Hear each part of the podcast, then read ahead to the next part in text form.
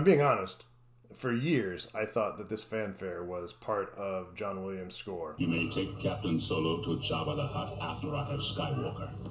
He's no good to me dead. He will not be permanently damaged. What's going on, buddy? You're being put into carbon freeze. What if he doesn't survive? He's worth a lot to me. The Empire will compensate you if he dies. Put him in. Welcome to Max and Jason Watch a Movie, and this is going to be a special episode. Uh, uh, I I released one of these earlier called The Meanderings, and that's what this is The Meanderings. Jason and I just picking a topic or two, or letting a topic or two find us, and us holding forth wisely on this topic. This week on The Meanderings, uh, we're going to tackle the upcoming The Book of Boba Fett. Sidebar. Boba Fett makes his first appearance in the Star Wars universe, perhaps non canonical, in 1978. The place? The infamous Star Wars Holiday Special, about which the less said, the better. He makes his first film appearance in 1980 in The Empire Strikes Back as one of the bounty hunters on the deck of the Executor, Darth Vader's Star, Star Destroyer, and was played mainly by the British actor Jeremy Bulloch. The character's origin was fleshed out by the Star Wars prequel films and has and several of the animated series and expanded universe comics and novels. He's now been played by well, you'll hear about that in a moment. So endeth the sidebar. This is by the team that brought us The Mandalorian. A lot of uh, directorial alums join us from that. Stars. So far, what we know is that it stars Temuera Morrison as the eponymous hero of the of the piece. I guess hero, anti-hero maybe of the piece. Boba Fett. Uh, Ming Na Wen as Fennec Shand, his uh, his bounty hunter buddy, and the only other bit on the top build cast that I can find, and I'm really excited about this. Um, I'm about to put my leg warmers on. Jennifer Beals, who is a Twi'lek in the uh, in the show. We can assume and hope that she had the time of her life making this. Let's let's hope so. Let's hope so. Jason, what was your reaction to the trailer? Um, I, I, I, my reaction was very, very positive about it. Uh, I, it, it looks a lot in content and style like The Mandalorian, and I, I, I think there's a lot to be excited about. I mean, I think that uh, I, I guess if people haven't seen the the Mandalorian and how it came to to uh, uh, came in for a landing at the end of uh, season two, you know, I don't know if we want to spoil that, but this this is a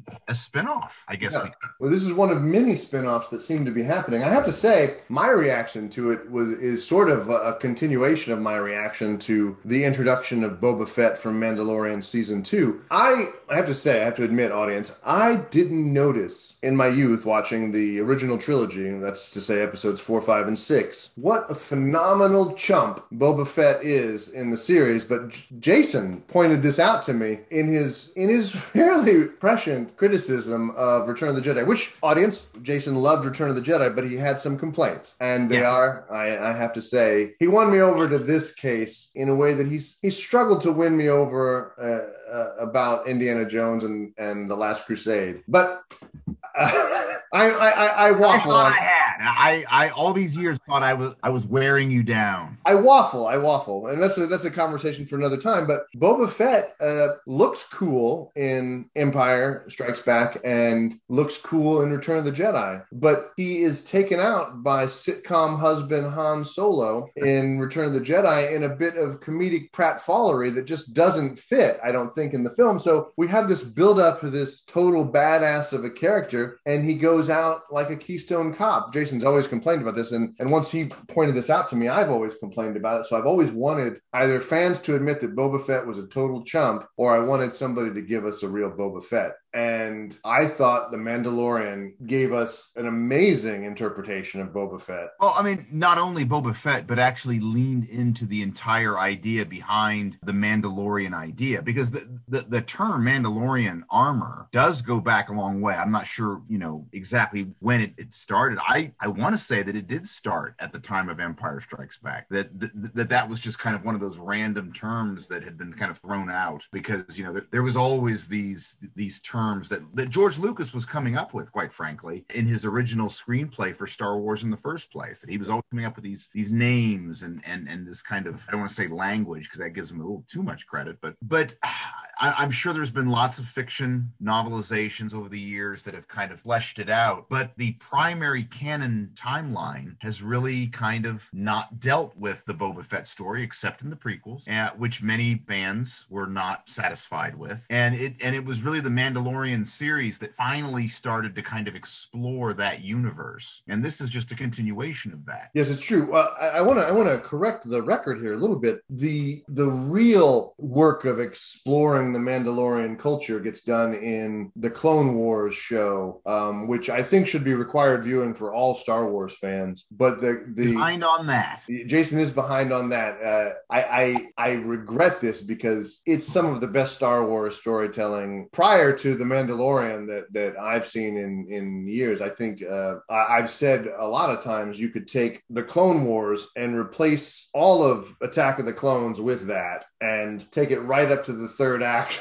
of of Revenge of the Sith, and that could that should have been your your middle piece of the original the prequel trilogy. But they do a lot of work of building the Mandalorians and their importance and their kind of warrior culture because when we meet them in the in the in the Mandalorian show, the Mandalorians are kind of a broken, scattered, almost sectarian people. There are different branches of Mandalorian culture Right. And so one of the things, so so you, you're so before we get into that, your reaction to the trailer is ready to see it, ready to dive in. Uh, it's very positive. It's basically from the same production team that does The Mandalorian. This yep. is not this is not a a a branch of the series that's been handed off to other people. It's same music composer, same producers, and in many cases the same directors. Yeah, Robert Rodriguez, Bryce Dallas Howard, yes. I think Filoni, and I think even Jon Favreau is going to come back and direct has, has come back and directed an episode. So I mean, I, it's in the can. So I mean, because uh, it comes out. Well, most of it's got to be in the can because it comes out in December, right? Yes. And so I was taken by how rich the costumes and the production values are in this. I mean, I feel like I'm back in in in that galaxy far, far away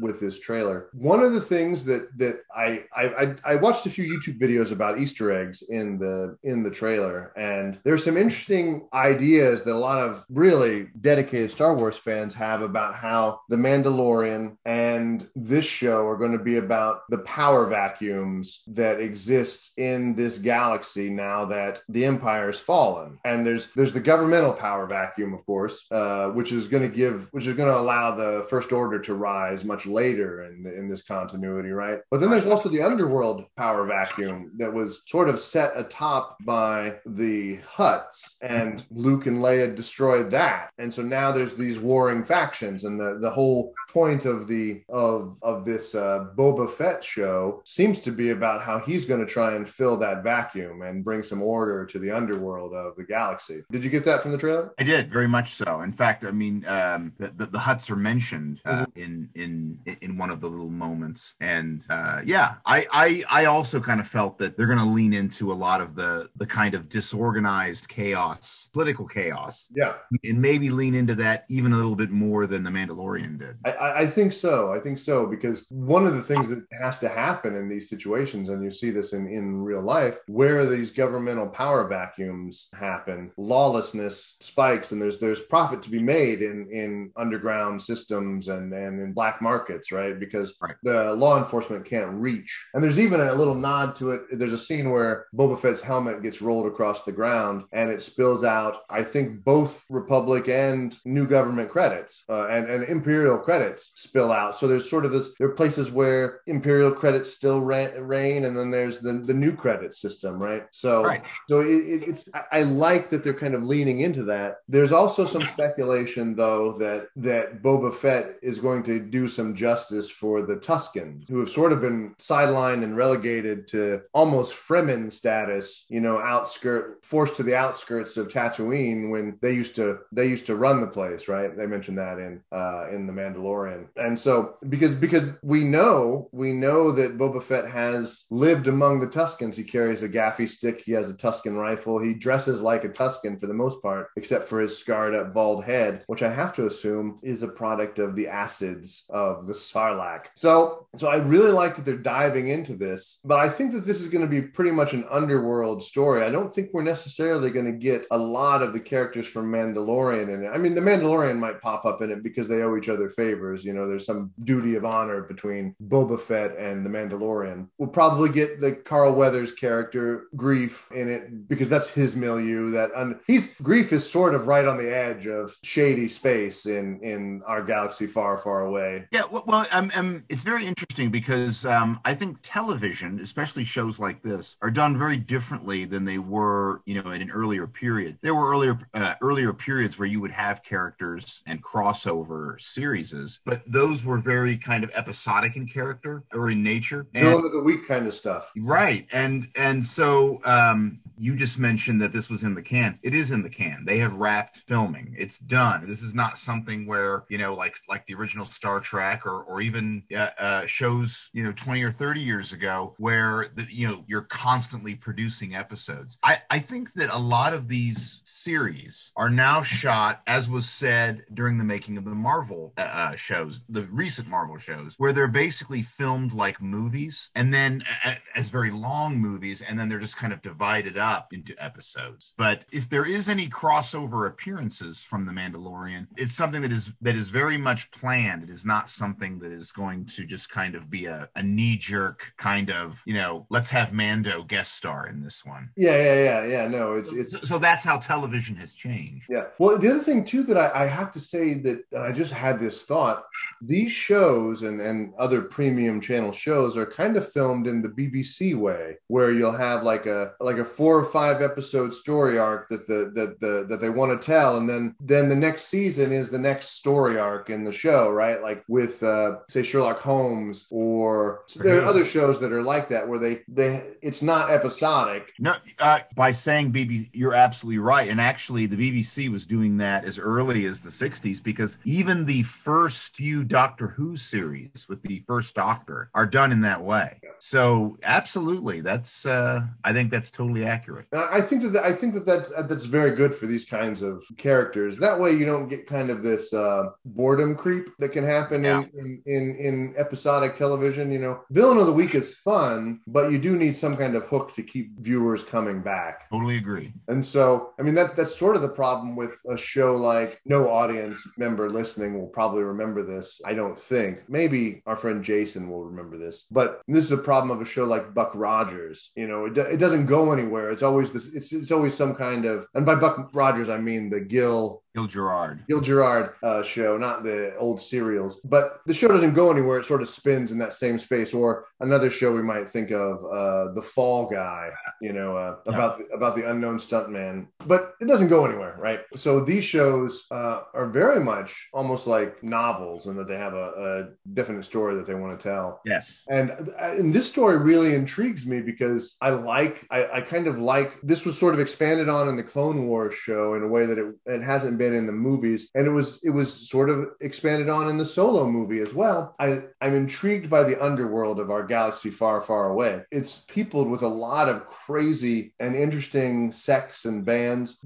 There, sorry, I stuttered. It's very likely that in his bid to unify the the underworld as a Don Corleone of of space, Boba Fett is going to run into Han Solo's lady love from the movie Solo. Oh, And and interestingly, something that One of these videos that I've revealed about the Easter eggs, there was a sect of the Mandalorians that that threw their lot in with Darth Maul. okay. And one of those people is the is the uh, blacksmith. Her helmet has horns on it, which Yeah. which is the which is what the Mandalorians who allied themselves with Darth Maul did to their helmets. They they put these horns on their helmets to imitate the horns on his head. So Oh, she's okay. so she's a and and that that's also its own gang and like the Maul tried to do what Boba Fett's going to try and do in this. And that's the other thing about power vacuums that that the show seems to kind of want to lean into. Jabba displaced uh, people to get where he was. He was displaced by the by Leia and and Luke and then he was replaced by his assistant, right, with the with the weird Twi'lek, uh, the long uh, tentacles on his head, and then Boba Fett has displaced him, and so you know this is a very perilous place that Boba Fett wants to put himself in. You know, uh, this place of underworld power where frontier law sort of rules. I just really like the idea. I think it's going to be a really exciting series. What are your thoughts so far? I mean, do you have any thoughts? Uh, any- anything that sings out to you? Not not specifically. Just at, at first glance, it it seems to be just an expansion of the, the really quality storytelling that we got from the Mandalorian, which was a, a- a bit deceptive in, in how it was rolled out. In that it seemed that it was going to be an episodic kind of thing, which we were just talking about, but then it didn't turn out to be that. It turned out to be kind of a two season self contained story. Not that the series is over. No, there's another. No, no, I think they're already they're working on. They're already working on another one, but those first two seasons are definitely a story with a beginning and an end. Yeah. And one could have watched the first season as I did and thought, "Oh, well this is just this is the rifleman. Yeah, This is just uh a- a- which which was very pleasing to me, just that in itself. But as it turned out, it was a, a, a- story that was a journey with a beginning and a middle and an end. And I I would say that I I expect more of um not not more of the same, but more of that style. Yeah. And I I yeah, I'm very excited about it. Well, I, I did think that the, the neat thing about The Mandalorian is that you could almost ju- drop into this show at any episode. It's a very, it's a, it's almost, I don't know if anybody will get this, but it's almost like a Jim Shooter edited comic book. Reader has to be able to jump in at any issue. So you have to lay out the ground rules at the beginning of the issue. And so, so, and so, so you got to catch the reader up right away. And, and I thought that The Mandalorian was particularly good at being both a show that any viewer could drop into in the middle of and be fine, but it also every episode was moving along this subtle plot. Yes. And so that was really cool. And I think I, I do think we're going to get the same kind of thing with this. Now, a few Easter eggs that I want to bring up. I've already mentioned the the Boba Fett, uh, sorry, the Mandalorians who are allied with Darth Maul, and uh, we've talked a little bit about uh, Solo, uh, Han Solo's lady love, who uh, fans really want to see return. And folks, I'm a defender of Solo, a Star Wars story. I, I like the movie. I don't know what people are upset about. Writers Jonathan Kasdan, Lawrence Kasdan, eh, George Lucas, maybe not, but uh, you got you got Ron Howard directing. I liked it, but I think Emily Emily Clarke plays Qi'ra, and Yeah. and she is somebody that fans want to see come back, and she sort of becomes the leader of this gang right at the end of the movie. So we've mentioned her, but at the beginning of the trailer for the Book of Boba Fett, there's this little spider creature that we see walking along the. I, I noticed that, yeah. And do you remember where we first saw that creature? Um Return of the Jedi, I believe. It's in Return of the Jedi, and Jabba the Hutt apparently took over this this uh, this facility that housed these monks that, for some reason, thought that the key to understanding life was to just live these lives of thought. And they the this robotic spider has a monk's brain in uh, a vat, right? So these are just brains in a vat that just kind of wander around. They don't do anything but wander around and think. And so Right. Jabba liked the location, I guess. And this is this is this is from like book lore, I guess, and maybe it happened in comic books. I don't know where this comes from, but but this is something that several Star Wars uh, PhDs agreed upon. So Jabba just moved in. He doesn't he doesn't do anything with these spider creatures, and they don't do anything with him. They just they can't defend it. They don't even necessarily know he's there because uh, they're just living these lives of pure thought. So they so they wander around his his his base, his lair, but it is it is his seat of power, and you can see why he might like it. It's got a it commands quite a view. It looks quite defendable. Um, but uh, but so I thought that was interesting. trying to think of any other Easter eggs that there were in the uh, the show. Now they've definitely polished up and updated Boba Fett's costume, but they keep a lot of elements. It looks aged. It's it's, it's got that uh, lived in future look that Lucas pioneered. Um, Yes.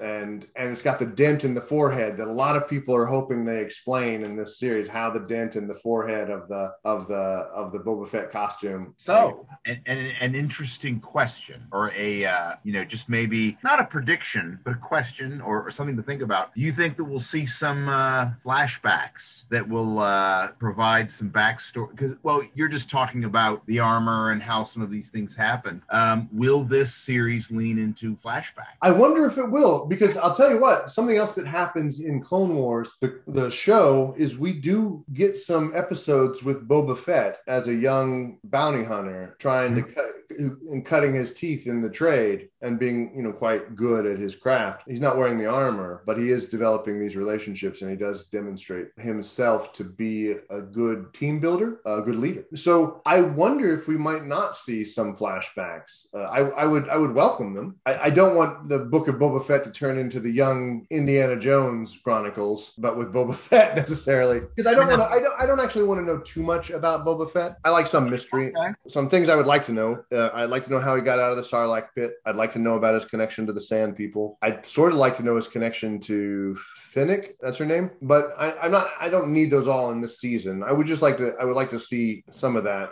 I'm sure a lot of it will be played out for us. Yeah. You know, before our eyes. before our very eyes. Anything else? Anything else you got? Uh, That's all I got for right now. I, you know, I mean, I'm, I'm, I'm curious. Um, I think that, like the Mandalorian, we just have to wait and see and watch it unfold. absolutely. So, in my travels, uh, I want to I want to plug a film, but a series I just started on Netflix, which was the Fear Street series, which is a horror series based on a series by R.L. Stine, and I watched it just because I wanted something brainless to put in and not think about as I downed an entire bottle of cheap red wine. And I was surprisingly enthralled with the film, uh, the first film in the series, which is Fear Street 1994. And it sort of captures the 90s and, and the slasher film in kind of a fun way. And I, I was starting the uh, second film, which is 1978. Um, now, the 70s are a very dim memory to me, but it did seem to be trying to capture that era as well. And these are light, from what I can tell, they're fairly light material. You're not going to walk away thinking, oh, this has solved every existential riddle that has plagued my life. But you, you, I, I found that the heroines and heroes of the film were, were fairly charming and kind of fun. And the first episode actually obeyed Stephen King's great edict of horror films, which is, well, uh,